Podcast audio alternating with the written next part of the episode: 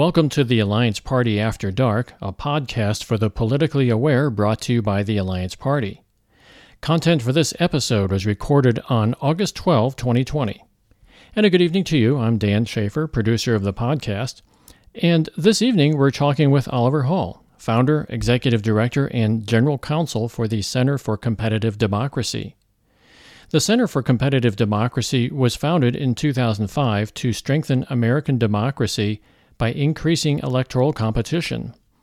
The Center works to identify and eliminate barriers to political participation and to secure free, open, and competitive elections by fostering active civic engagement in the political process. It is a 501c3 nonprofit that offers a range of legal services, including litigation, consulting, and advocacy, all with the intent of expanding access to and participation in the American democratic experience. Oliver Hall was, founded the Center for Competitive Democracy in 2005 after graduating from the Boston University School of Law. He is a member of the bar in Massachusetts and the District of Columbia and has been admitted to practice before several federal courts the 3rd, the 8th, 9th, 11th, and D.C. Circuit Federal Courts of Appeal and the Supreme Court of the United States of America. He is the author of Death by a Thousand Signatures The Rise of Restrictive Ballot Access Laws and the Decline of Electoral Competition in the United States, published by the Seattle University Law Review, and he has also written for Counterpunch and the Philadelphia Inquirer. Mr. Oliver Hall, uh, welcome to the Alliance Party After Dark, and thank you for joining us this evening. Thanks very much, Dan. Nice to speak with you. Good. Was the um, I, I, mentioned it's kind of a lengthy introduction here, but I mentioned that the, the Center for Competitive Democracy identifies and helps eliminate barriers to political participation by fostering active civic engagement in the political process. So that's kind of a rough outline. I was wondering if you could just uh, spend a few moments to color this in for us a bit, just for our listening audience. Sure. Uh, in practice, uh, it's a very broad mission statement, and intentionally so.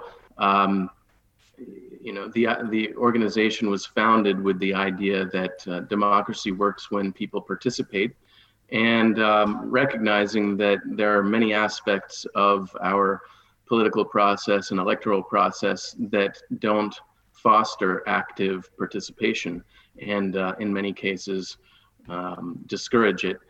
Um, so, so we wanted to have a broad mission statement, and under that umbrella, we, we have done um, a variety of, of work in, in different areas. But what we are focusing on um, usually is litigation over the constitutionality of uh, ballot access laws, state ballot access laws that determine whether candidates are permitted to run for office. And uh, we focus on that because uh, each state law is different, but in general, they grant automatic ballot access to the nominees of the Republican and Democratic parties mm-hmm. at taxpayer expense by means of primary elections that the state pays for. Um, while at the same time, these same laws uh, impose a different set of procedures on anyone else who wants to participate.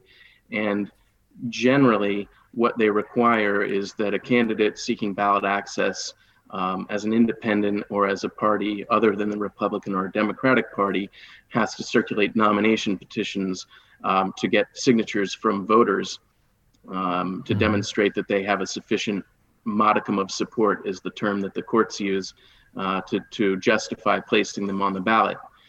And um, as it turns out, many of these state laws are severely restrictive and um, in many cases prevent qualified candidates from running for office and for from giving voters uh, you know a meaningful choice when they go to mm-hmm. the polls I, I don't think it's any secret that our elections are not competitive in many cases uh, in many cases the incumbent runs unopposed or um, I think in the majority of, of, of races for the U.S. House, um, they're not competitive at all. One candidate is virtually guaranteed to win in a landslide, mm-hmm. um, and that s- sort of maps onto the the electoral college, where uh, that that institution has uh, divided up the country into so-called safe red and blue states.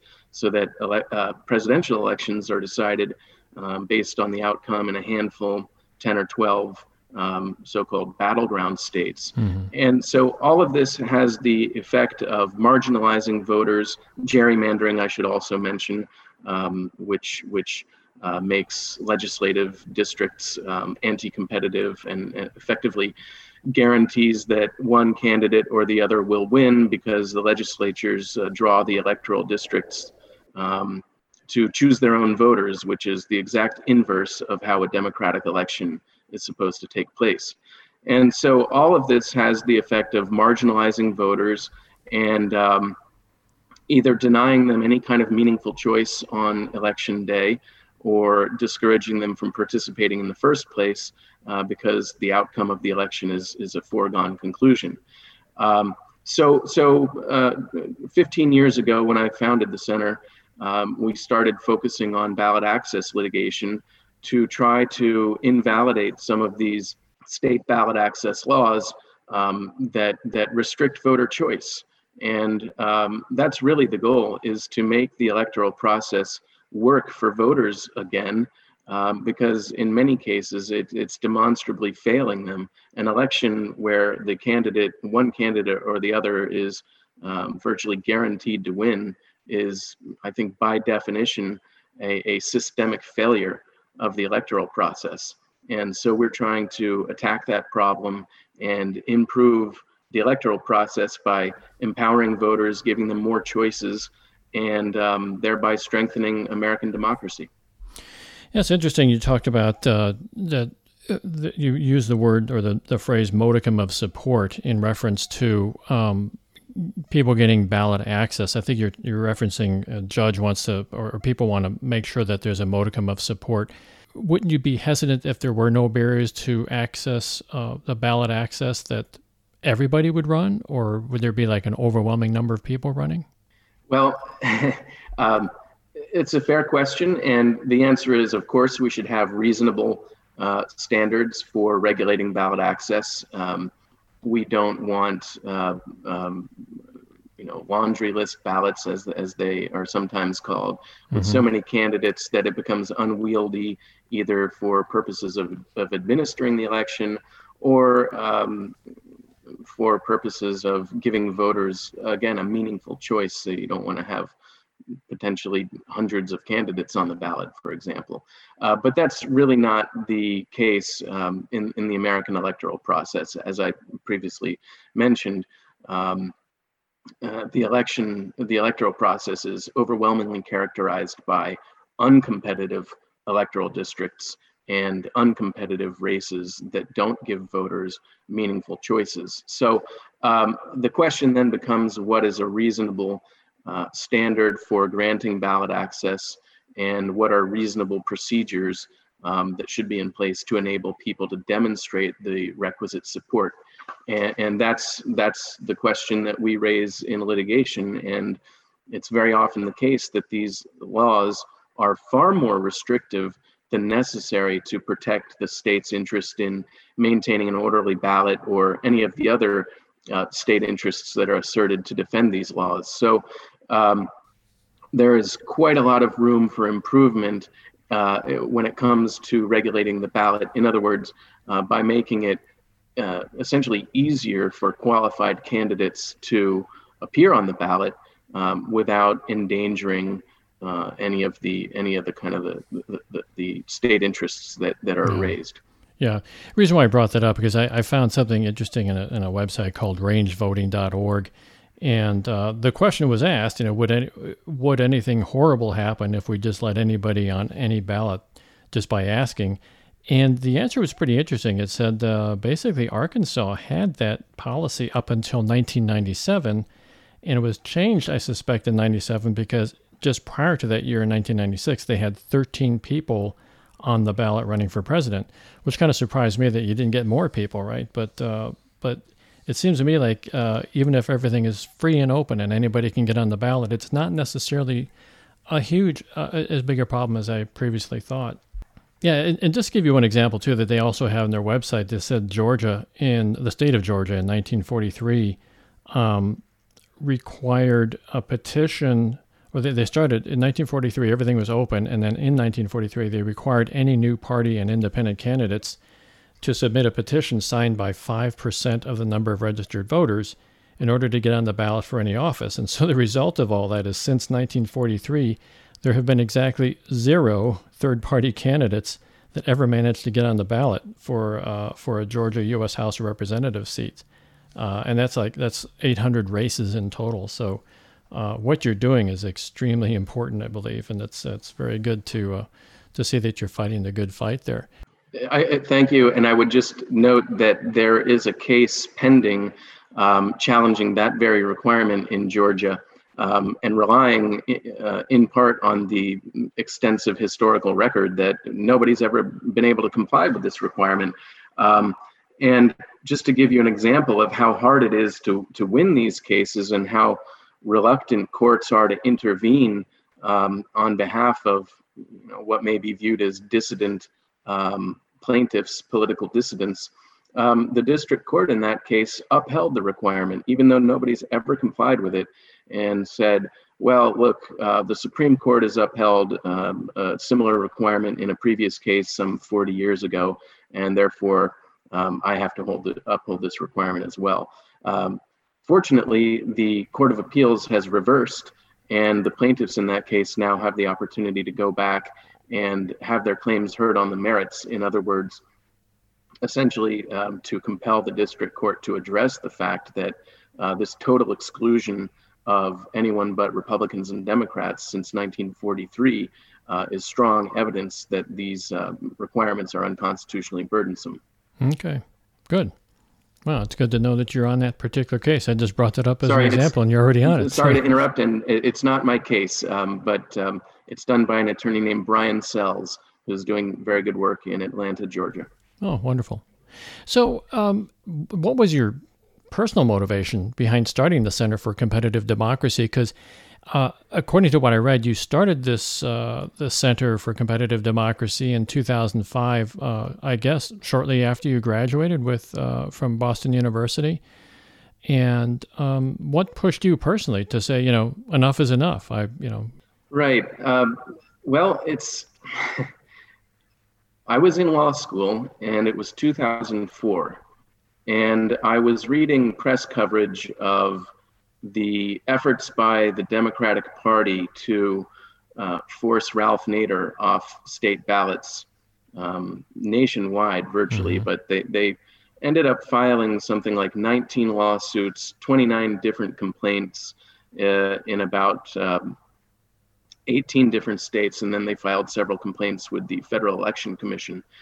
And of course, the Democrats were still angry about uh, what they perceived to be uh, Nader's role in the 2000 presidential election, where they thought that uh, that he was somehow responsible for um, Gore's loss. Yeah. And uh, in 2004, they just sued him repeatedly uh, under these state ballot access laws. Um, they filed lawsuits, I think, virtually anywhere they could to challenge uh, his ability to qualify for the ballot under various state laws. And I was reading about it, and I, I guess I didn't know anything about it at the time because I just I was sort of dumbfounded that any citizen has the right to uh, to, to bring a lawsuit like that with the express intention of denying other citizens the right to to vote for a candidate who may not be a Democrat or a Republican. Mm-hmm. And so I started researching it, and that's uh, what what became that article that you cited in the Seattle University Law Review. Mm-hmm. Um, uh, in which I just discovered that that these states had enacted these laws nationwide, and some of them are uh, rather reasonable, but others are are next to impossible to comply with. And again, in many states, they authorize private citizens to bring lawsuits um, to to try to force a candidate off the ballot, mm-hmm. and that mm-hmm. just struck me somehow as well anti-democratic, mm-hmm. uh, particularly if the if the intent, the express intent, as it was uh, for the Democrats, was to deny voters. Uh, the choice of voting for someone who is not their the, the Democrats' preferred candidate, the Democratic nominee. Um, so uh, the more I read about it, the more I thought there was something deeply wrong here. Um, uh, particularly w- when you looked at the media coverage of these issues um, then and and now. Uh, all this talk of spoilers and uh, mm-hmm. you know mm-hmm. some independent or third party candidate announces uh, their intention to run for office and the media takes virtually no interest in why somebody would want to do that what their actual ideas are what their political platform is uh, they're interested only in uh, what's the uh, potential impact of this candidate's sure. entrance into the race and will it help the republican or help the democrat um, and that just strikes me again as a fundamentally wrong way to think about democratic politics. I mean, small d democratic politics. Mm-hmm.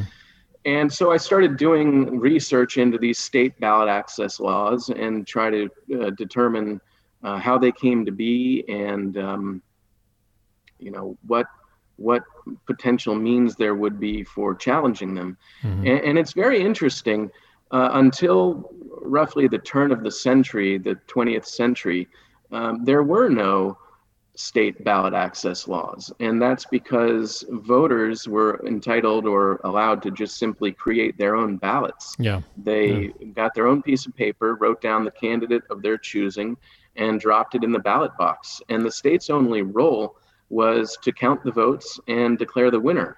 Mm-hmm. And that enabled any American citizen to vote for literally whomever they wanted uh, for any office. Mm-hmm. And that was the case for, um, again, up until about the turn of the 20th century.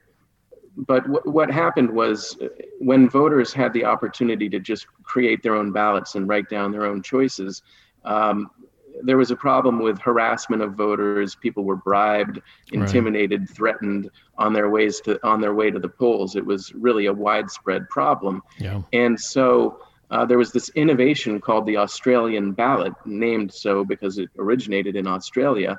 And the idea was that the state would preprint uh, an official ballot with every candidate running for office on that one ballot, and voters would be enabled to go into a private uh, voting booth and make their selections in private.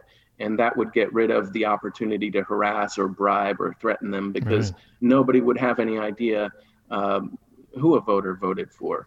Well, plus and they, they wouldn't really be carrying the ballots with them too. The, the ballots are given to them at the polling place. I would assume then too, right? That's right. That's yeah. right and, and this really worked. Um, the problem with um, bribing and threatening and harassing voters on their ways to the on their way to the polls just sort of evaporated. Um, but what happened is, is, a few decades later, um, there was this concern about communist infiltration, and uh, so states began to start imposing more restrictive requirements for appearing on the official ballot, mm-hmm. and that has um, increased in many states uh, to the point where some of these state laws, like the Georgia one you mentioned, are, are for all practical purposes impossible to comply with. Um, so what happened? What what started as a reform or an innovation to protect voters' right to make a free choice of candidates has become the very opposite. It's the very thing that now restricts their ability to vote for the candidate of their own free choosing. Right. And um, again, that's where our litigation comes in. Yeah. Well, I mean, the states, they, uh, yeah, I think you say they started off with a good intention, but then somebody had to make the decision as to what names go on the ballot, and immediately that got politicized and and just uh, taken over by the two major parties out there. So that's right. And in the case law, it's an interesting point because in the case law, um, when we challenge these statutes, the court has to look at the nature and the extent and the severity of the burden imposed on the plaintiff's constitutional rights. And then the way they analyze it is by identifying the supposed state interests uh, asserted to justify the challenge statute.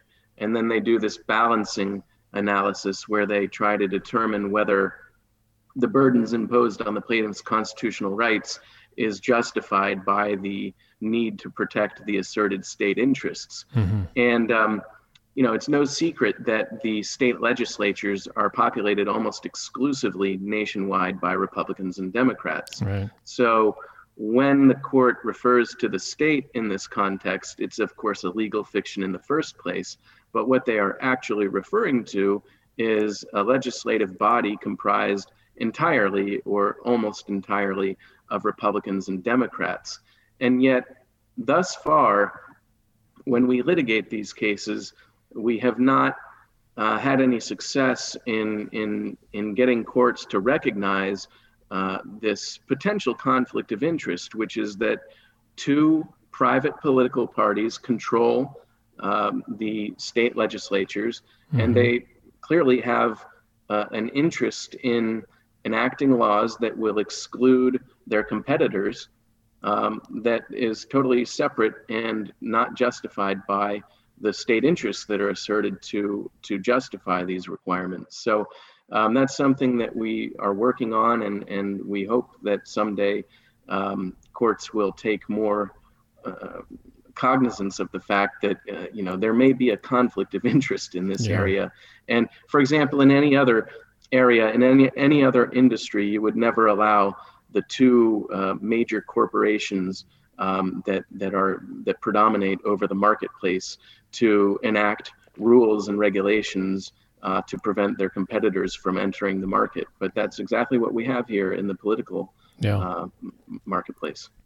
Well, you talk about the the structure. Uh, I mean, the uh, the approach you're taking is to um, basically use the judicial judicial branch uh, to wrestle back, you know, a representative government from the other two branches of government. And you mentioned the legislative branch, also the executive branch. I mean, these are dominated basically by politicians from, as you say, either party, right? The Democrats or Republicans.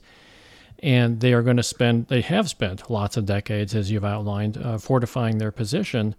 Um, what's kind of concerning me now, though, is uh, we are seeing a large number of judicial appointments uh, and Senate confirmations that are being made by the Trump administration. And a recent count I've encountered was 197 of them.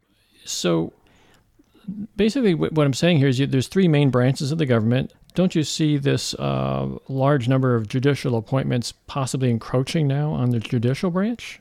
So that you know, you're basically your your your attempt to uh, to wage this struggle uh, using the judicial branch would be um, perhaps less effective avenue in the future? Well, to begin with, there are only three branches of government, as you point out. So um, we have to we have to work within one or more of those branches. Um, I would be all for it if if state legislatures uh, or Congress or both um, would willingly enact more reasonable ballot access um, requirements. For example, Congress could enact a federal ballot access statute um, governing ballot access for all federal offices that would preempt the state laws that mm-hmm. we're talking about. And, and, there have been bills introduced in the past to do just that. Uh, Ron Paul, Representative Ron Paul, introduced one. Um, Representative John Conyers introduced one. I don't believe one is currently pending, but certainly uh, we ought to be waging the fight on on that mm-hmm. front as well, and and and we should be working to get uh, new legislation enacted. And um, we also do try to promote um, more reasonable state ballot access laws through the legislative process. Um, in conjunction with some of the cases we bring, mm-hmm. um, or at least at the same time. Um, but the fact is, the judiciary is the branch of government that uh, says what the law is, in in the famous words of Justice Story, and so um, it's for the judiciary to determine whether these laws are constitutional or not. Um, the federal judiciary, at least, is appointed um, certainly by by uh, partisan mm-hmm. elected officials, but once appointed, they have lifetime tenure and uh, uh, hopefully uh, a, a, a, level of independence that will um, keep them above political considerations. Um, that said, these are hard cases to win, um, and we often find that, um, at least in our view, um, the courts don't necessarily take as seriously um, the kind of evidence that we present and the kind of claims that we're asserting. there seems to be, in many cases, a presumption that the United States was always a so called two party system mm-hmm. and that the courts are somehow there to protect the two party system. Um, but the fact is, uh, a two party system has never meant one in which two parties have the power to exclude their competitors. Right. It uh, historically only meant a system in which two parties predominate um, because of various sort of structural features of the American electoral system. Um, but it wasn't one that excluded other competitors. And so, certainly 100 years ago in the 19th century, um, there was a, a, whole bunch of, of minor political parties that were very influential. Um, you know, the abolitionists, the, the uh, Free sure. Soil Party, the progressives, uh, all of these parties introduced ideas that were sort of verboten at the time, but which eventually became adopted by uh, the two major parties. And you know that includes uh, the minimum wage, Social Security, um, abolition of slavery, women's right to vote. Um, these all came from minor parties uh, who championed these ideas at a time when the two major parties wouldn't touch them. Yeah. And more recently, to go back to my example of, of Ralph Nader, um, you know, in 2004, it was his campaign that was actively opposing the war in Iraq, and it was the Democrats and the Republicans who were supporting the war in Iraq. Yeah. And now uh, Nader looks somewhat prescient, I think, in, mm-hmm. in the view of many, including many who supported the war at the time. And similarly, uh, his campaign uh, was supporting single payer health care long before uh, anyone else did. As a matter of fact, it was the Democrats, not the Republicans, who prohibited or, or prevented um, testimony on single payer uh, in, in the hearings. Uh, wow. during the Obamacare, the Affordable Care Act mm-hmm. Uh, legislative process. So, uh, minor party candidates and independent candidates serve a very healthy role, even in a two party system, even in our two party system. That was true historically, it's true now, and uh, they deserve to be protected when they attempt to, to participate. Good. Well, I also think that um, it's not just the fact uh, we have a two party system here, and I think that the nature of our voting system um, sort of promotes that in a sense of this this plurality voting or, or first past the goalpost type type of voting. It's it's a binary choice, right? You only have one or the other. Versus, you know, there's a lot of people now pushing for ranked choice voting, um, multi representative districts, and things like that, which tend to dilute the um, the power of having just a duopoly and having having it a multi party system. So um, there's a lot of things I think. Yeah, there's there's the fight on the judicial branch that that uh, that you're focusing on, but um, there's a lot of other fights out there. We shouldn't call them fights, but they're just struggles basically to change this the underlying system that supports this duopoly. So right, and and and that's a good point because. Uh, we hear so much talk about spoilers uh, whenever mm-hmm. somebody who's not a Republican or a Democrat announces that they're going to run for office, uh, especially if they announce that they're going to run for president. And um, look, when you call somebody a spoiler, what you're saying is if you exercise your fundamental First Amendment rights to speak, petition, associate um, by running for office, um, you are somehow um, going to ruin the outcome of an election. Right. And that is a problem that uh, we should never think that merely by participating in the process, somebody can somehow uh, ruin the outcome. And to the extent that anyone subscribes to that view, some of the uh, reforms that you mentioned are sitting there on the shelf, ready and waiting to be implemented. And uh, ranked choice voting, as you know, has been implemented in, in several jurisdictions, and, and Maine um, just adopted it for at least some of their elections um, in in recent years. So there are ways to uh, address uh, the complaints that people may have about um, uh, what I what I call dissident candidates. I mean, not everybody is a Republican or a Democrat. In fact, uh, I think a I don't know if it's a, a, plurality of, of the population, but certainly a very large percentage of Americans do not identify as either Republican or Democrat. Right. And the idea that these two parties uh, should should attempt to exclude anyone else from participating or vilify them when they do, when we have these other uh, solutions ready and waiting to be implemented um, that that don't uh, don't entail mm-hmm. that consequence. I, I, I find it I, I yeah. find it disturbing that that Democrats, for example, um, would would continue to blame Ralph Nader for the outcome of the 2004 sorry the 2000 election or or other candidates for that matter, but they never attempt to um, champion reform of the electoral college, um, which is regardless of what you think of Nader's campaign and candidacy, uh, just certainly a far more consequential factor uh, when it comes to the outcome of the 2000 presidential sure. election. Not to mention the Supreme Court's decision in Bush v. Gore, um, the actions of Katherine Harris, who was the Secretary mm-hmm. of State of Florida and purged the voter rolls of um, thousands of qualified voters at the same time she was serving as Bush's campaign manager. I mean, yeah. just think about that conflict of interest and the appearance uh, of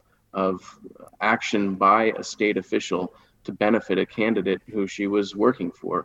Yeah. Um, you know, we should be working on those things, not not vilifying American citizens for attempting to participate in the process. Yeah, I was just going to mention that, you know, because I always thought, you know, looking back on the the election on, on Ralph Nader's struggles, um, I always thought that the, the, the argument for a spoiler alert and other related arguments uh, in, in regards to what happened in Florida was, um, you know, pardon my cynicism, but I think it was actually a manufactured smokescreen because there was a lot of uh, massive voter disenfranchisement there, and there was a lot of underhanded things taking place. That uh, if you look at the number of votes that uh, Ralph Nader pulled in, it it, just, it pales in comparison to the other shenanigans that were taking place at that time. So um, it just made a convenient smokescreen to say, hey, you know, Ralph Nader came in and ruined the day for us. That's right. And another point on that, and there are other factors. For example, um, 250,000 registered Democrats voted for Bush in Florida, um, among them. Um, but also, what people are doing when they invoke this concept of a spoiler is purporting to engage in a kind of retroactive clairvoyance. I, I actually got that phrase from Ralph uh, Nader himself, um, but by which they think that they can look back in the past and freeze history and change one factor, that is whether mm-hmm. Nader was running in the in the race or not, and uh, remove it from the equation and leave everything else the same. So yeah. they think that well, look, it's it's obvious. If Ralph didn't run, he got 97,000 votes in Florida. That was uh, far more than the margin of 537 votes difference between Bush and Gore. You got to assume that those votes would have gone to Gore and not to Bush, and therefore, if Ralph hadn't run, yeah. uh, Gore would have won. won. Right. But but look at what they're doing. Uh, I mean, it's not as though history or or real life is is a stagnant. Um, stagnant equation or mm-hmm. a stagnant situation like that. If you right. take Ralph out of the equation, then um, you have to account for the other uh, ways in which history would have changed. Sure. So, for example, everybody remembers that Al Gore was not the favorite of of of liberals. Mm-hmm. Um, people thought that he was uh, too moderate, and they were not excited to vote for him. Mm-hmm. And yet, um, the polling indicates, and I think common sense indicates, that when uh, Nader was out there running on a real progressive platform, uh, he, he, he had quite a lot more support, somewhere, I think upwards of um, you know, eight or nine percent uh, in some polls um, shortly before the election.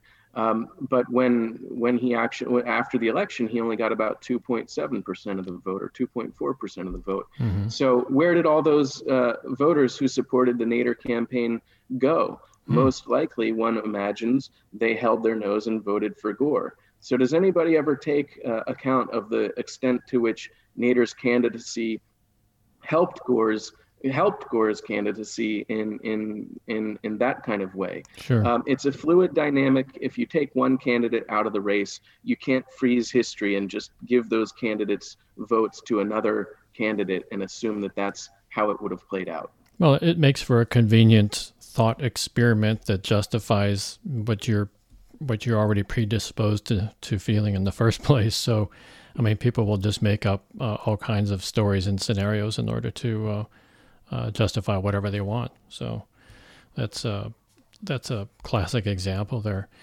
Um, right. So I guess uh, in, you uh, you mentioned Ralph Nader's uh, uh, presidential run right there, and it, it brought to mind uh, Theresa Amato, who I believe is on your board of directors, and um, yeah, we've had her on the uh, on the podcast. I believe it was last March time frame, um, and she wrote this book called Grand Illusion, and and quite frankly, that that book sort of scared me because it made me question whether we actually live in a legitimate democracy. And the more I look into this, the the less I you know feel that way, or less I feel that we do live in a legitimate democracy. And uh, the fight in front of you is is pretty onerous. You know, the powers that the duopoly have accumulated over the election process is extensive and, and if not absolute at this point. Um, you know, given that you're fighting the good fight, but don't you feel a bit like David versus Goliath? Well, it is. It is a big big challenge, no doubt about it. Um, and I suppose there is an aspect to it that is David versus Goliath. Um, if only with respect to the financial resources that um, uh, mm-hmm. our clients uh, typically have compared with um, their political opponents. Uh, but again, uh, I, am not prepared to say that we don't live in a real democracy or somehow a, a legitimate um, mm-hmm. constitutional republic. Um, we do still have the Constitution. Um, the First Amendment still matters. The 14th Amendment, equal protection, still applies. And um, we do win cases. Um, so it's it's not a lost because mm-hmm. and um, there is progress being made, uh, quite a bit of progress. You know, many of these laws do get invalidated. Uh, I think, in my experience, it it typically requires a showing that virtually no one has ever been able to comply with them, um, or that they are otherwise, um, you know, so severely burdensome that they can't possibly be consistent with our First Amendment right to speak freely, petition, associate, and with equal protection. But but we do win cases, and mm-hmm. um, real change um, occurs after that. The legislature is required under the Constitution to go back and enact a law that is not unconstitutional. And if the legislature fails to do so, the court has the power to set reasonable ballot access requirements um, that will apply unless and until the legislature takes remedial action. Mm-hmm. And that that has happened in a number of cases that I personally have litigated, and certainly that many other people have litigated uh, in recent decades. Sure. Well, it's uh, it's the struggle continues right over time, and you're one of the yeah. I I, I applaud you and people like you that um, you know that have this hope for the future and that realize that freedom is not free. It's a continuous struggle. So I I agree, and it's I think we should think of our democracy not as a static system, but one that we constantly have to uh, reinforce and strengthen and invigorate through participation. And that means voters need to participate.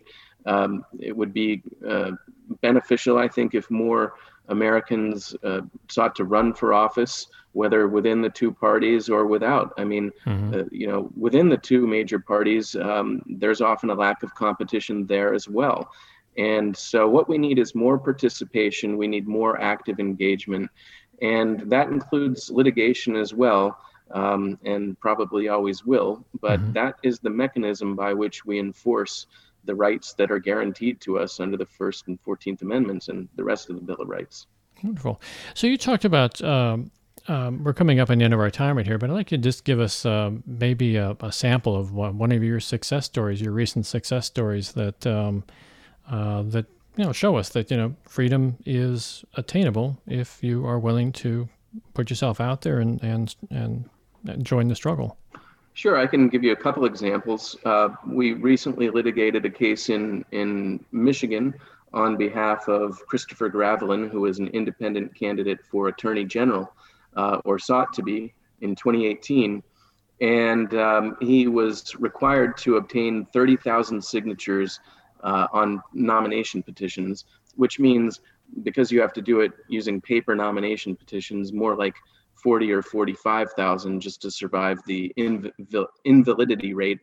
Um, and nobody had ever complied with that. Uh, no statewide candidate had ever complied with that requirement, and since it had been enacted in 1988. Mm-hmm. And before 1988, Michigan simply did not allow independent candidates to run for office. And so there were several cases prior to 1988 where federal courts said, Michigan, you've got to allow somebody to run as an independent. And if you don't, we're just going to put them on the ballot. And I think there were three different court decisions doing that um, until the, the legislature finally acted in 1988 and then adopted this statutory scheme that nobody could comply with. And so in our case, um, we won a preliminary injunction. Mr. Graveline um, uh, appeared on the ballot as an independent candidate for Attorney General.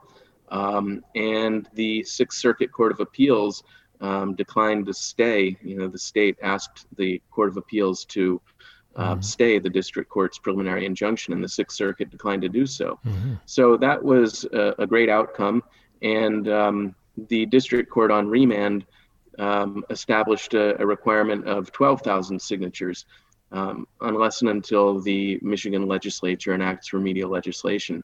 And um, that requirement is still in place. The Michigan legislature has not acted, and they are now appealing the permanent injunction that we won. But mm. uh, unless and until the Sixth Circuit um, invalidates that injunction, that that's that's a good outcome. Um, if you have time, I'll tell you uh, uh, another case, sure. which is maybe yeah. a little more involved. Mm-hmm. Okay. Um, the, the first case I ever um, started litigating was uh, originated in Pennsylvania. And what happened in Pennsylvania was they had a signature requirement that was 2% of the previous vote for governor, mm-hmm. um, which varied depending on the turnout in the previous election. Sometimes it was as few as uh, 15,000 or so signatures.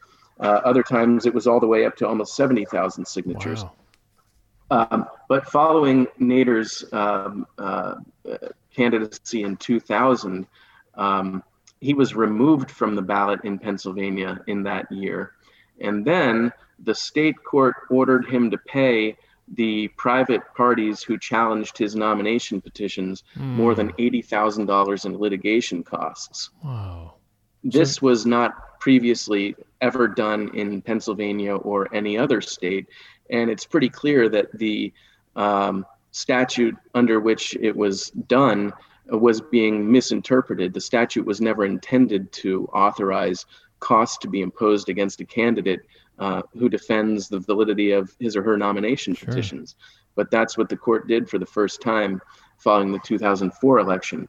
And then in 2006, they did it again to a Green Party candidate, Carl Romanelli, for US Senate. Uh, he, submitted something like 99,000 signatures to sat- satisfy a 70,000 signature requirement. Mm-hmm. Signatures were invalidated by the tens of thousands. And by the way, when they invalidate signatures, it's very often not because the court has determined or the elections officials have determined that uh, the signers were not qualified voters who were eligible to sign the petition, but really based on technicalities. For example, a guy named William signs as Bill because that's what he goes by. Or somebody lives on Pine Street and they move to Oak Street, so their current address doesn't match their registered address. Mm-hmm. You can have tens of thousands of signatures invalidated on these kinds of technical grounds, and the candidate has no way of knowing that that's going to happen. And in good faith, defends his nomination petitions, as Romanelli did uh, nevertheless gets removed from the ballot. And once again in Pennsylvania, Romanelli got stuck with uh, a judgment uh, ordering him to pay more than $80,000 in litigation costs. Yeah, now, this wow. is a, a, career civil servant who was retired at the time. This is a bankrupting um, level judgment against him. Right. And the result of these two judgments against Nader and Romanelli was that for the next 10 years or so, candidates were simply afraid to run for office or unwilling to run for office outside the two parties because they couldn't risk uh, house and home uh, and their financial stability in order to do so. Oh, yeah. And the result of that was that for a, a period of about 10 years in Pennsylvania, uh, voters had no choice but to vote for a Republican or a Democrat for statewide office. Um, we filed a lawsuit to challenge the constitutionality of this challenge uh, scheme. And the district court initially said we don't have standing, the, the plaintiffs don't have standing, um, which in plain English um, meant that the district court simply thought that the plaintiffs were uh, not brave enough to run for office, and that if they were not brave enough, um, that wasn't a, an unconstitutional violation. That was simply their own personal preferences, and there there was no burden on their constitutional mm, rights. Mm. Luckily, on appeal, the Third Circuit Court of Appeals reversed the district court and uh, issued a very strong ruling recognizing the evidence we had presented that uh, what was happening in under this statutory scheme is that Republicans and Democrats were explicitly using the judgments against Nader and Romanelli as as the Third Circuit called it a cudgel right. um, to beat everybody to, else up with. Um, yeah. discourage and and yeah. to intimidate anybody from challenging them in the electoral process. Um, and the Third Circuit also recognized that this had created a chilling effect on protected First Amendment activity. Yeah.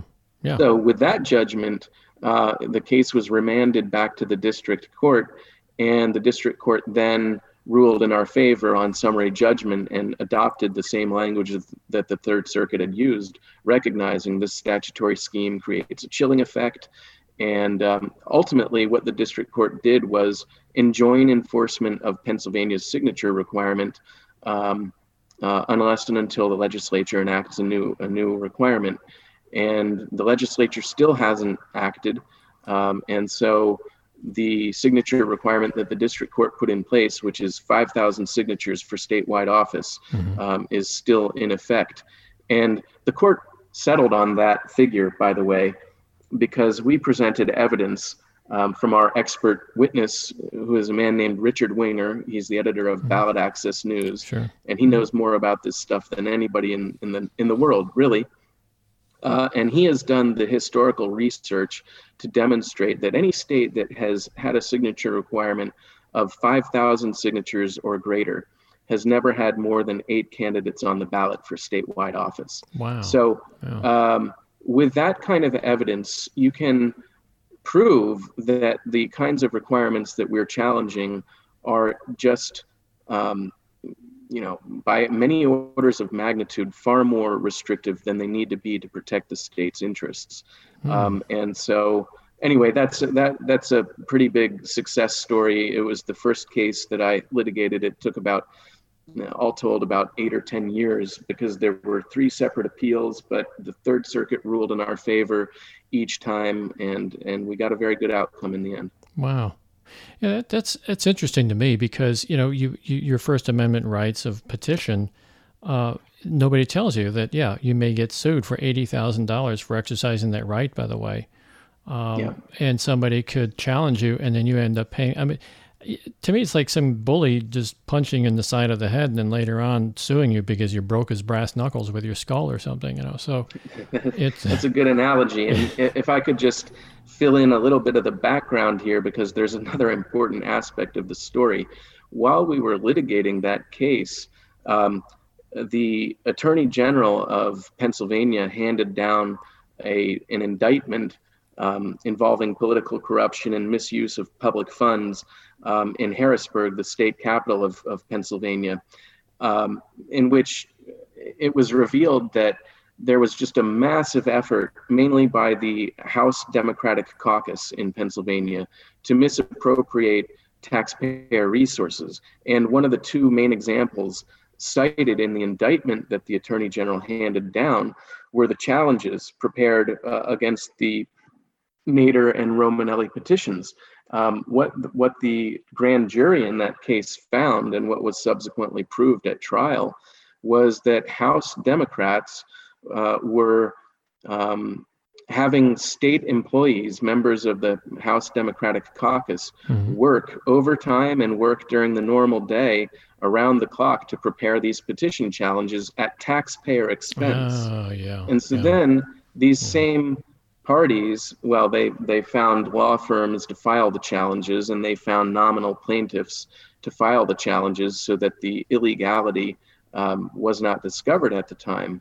But then these parties had the, the nerve, having filed a challenge to these candidates' petitions, illegally prepared mm-hmm. at taxpayer expense, uh, they had the nerve to then attempt to uh, enforce and obtain and then enforce these um, judgments for $80,000 in costs, claiming that justice required the court to order the candidates to pay them the costs of their litigation. Wow. So it, it shows you the level of corruption that sometimes uh, is involved in these cases and the extent to which uh, the incumbent parties sometimes go uh, mm-hmm. to to protect their own personal political interests. Yeah, at at taxpayer cost or a taxpayer expense. Yeah. Yep. Wow. What? That's interesting. So, uh, yeah, we're kind of coming up to the end right here. I'd, I'd like to provide an opportunity, though, to uh, tell us a little bit more uh, about how our listeners can, what our listeners can do to help the Center for Competitive Democracy in its campaign to make our country a more perfect union. Yes, thanks for the opportunity. First, uh, to I, I, hope it's not crass, but I hope everybody goes to competitivedemocracy.org, visits our website, um, takes a look at the, the work we're doing, and um, there is a donate button. So anybody who supports this work, uh, we are always in need of resources to keep it going. Um, you can also follow us on Twitter at uh, twitter.com slash uh, voter choice. Voter choice is our handle and um, that's where we post uh, the updates on our court fights and hopefully our, our, our wins, um, a couple of which we've recently had uh, in the context of the COVID pandemic. You know, it's amazing.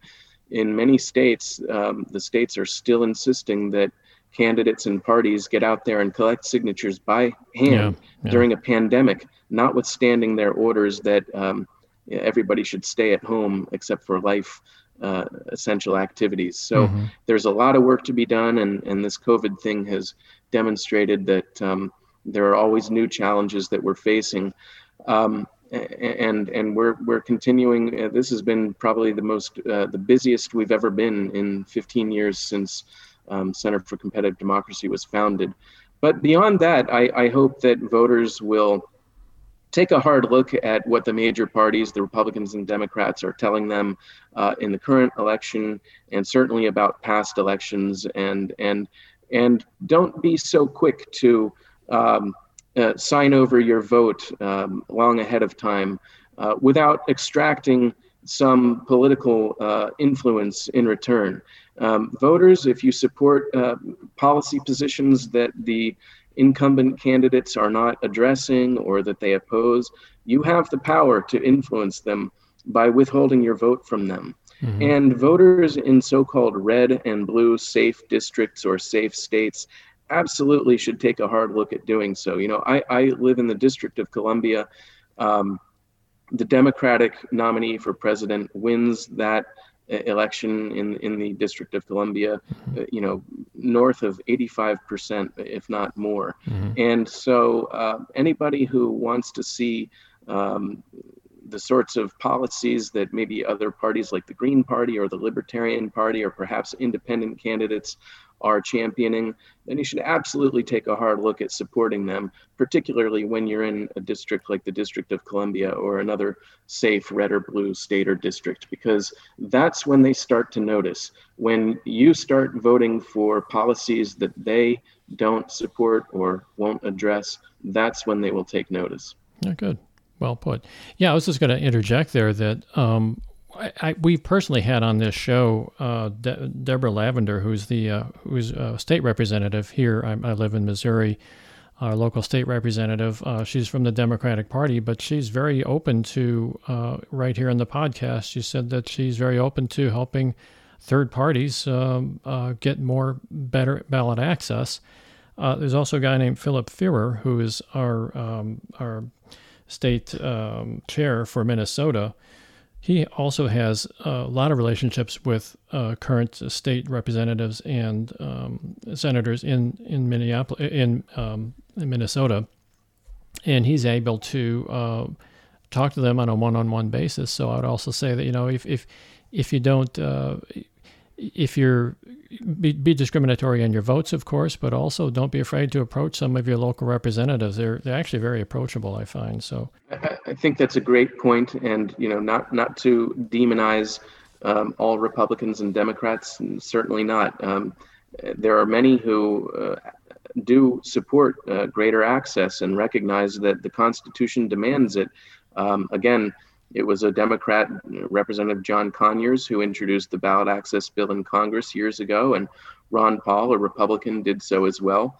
Uh, also in Pennsylvania, um, a Republican Senator Mike Folmer uh, introduced a very good ballot access reform bill that really sat languishing in the legislature uh, until we started winning that case and until we got a final judgment.